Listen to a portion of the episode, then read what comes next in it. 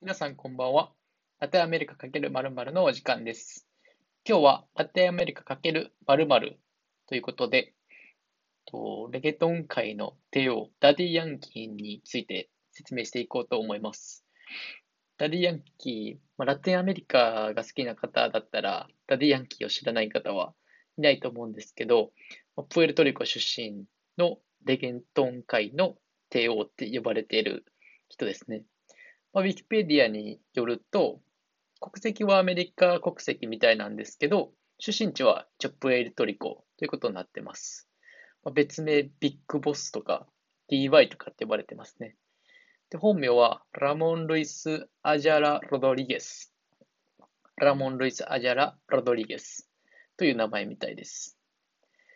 で、ダディ・ヤンキーは日本ではガソリーナっていう曲で一躍有名になって、その曲でレゲトンっていう曲を知らしめたっていう人ですね。特に馴染みの深い曲としては、TikTok とかで流行ったDuraとか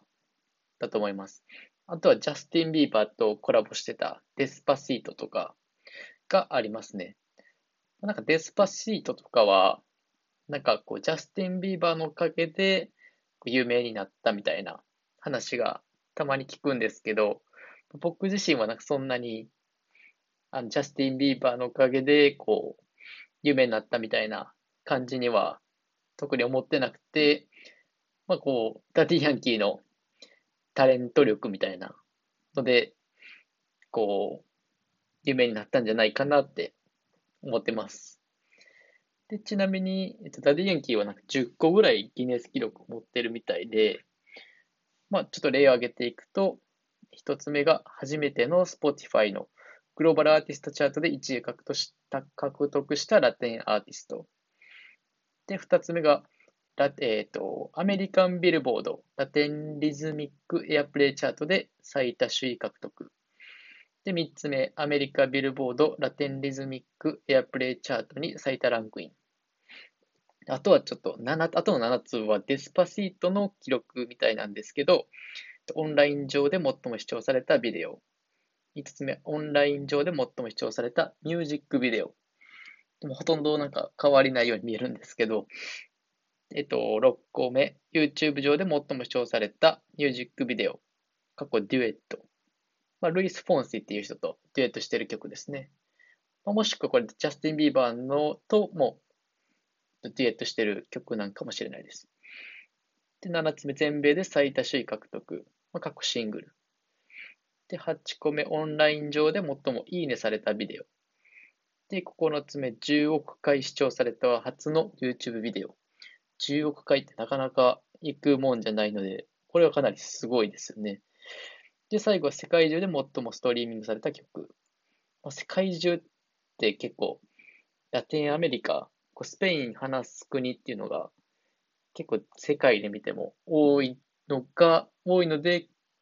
世界中で最もストリーミングされた曲っていう記録を打ち破るというか記録するきっかけになったんじゃないかなと思います。こんな感じでダディ・ヤンキーは他のラテンアーティスト、ニッキー・ジャムとか、J・バルビンとかからも結構親しまれてる、尊敬されてる人で、パパーとか、パドレみたいな、お父さんみたいな感じでも結構敬われてる人ですね。なんで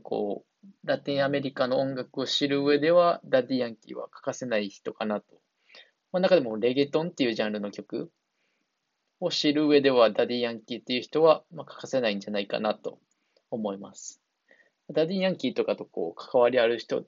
て言ったら、テゴ・カルデロンとかドン・オマールとかがいるんですけど、そのあたりもまた後々説明していけたらなと思います。今日はこの辺でダディ・ヤンキーの説明を紹介しました。次もまた楽しみにしておいてください。それではまた。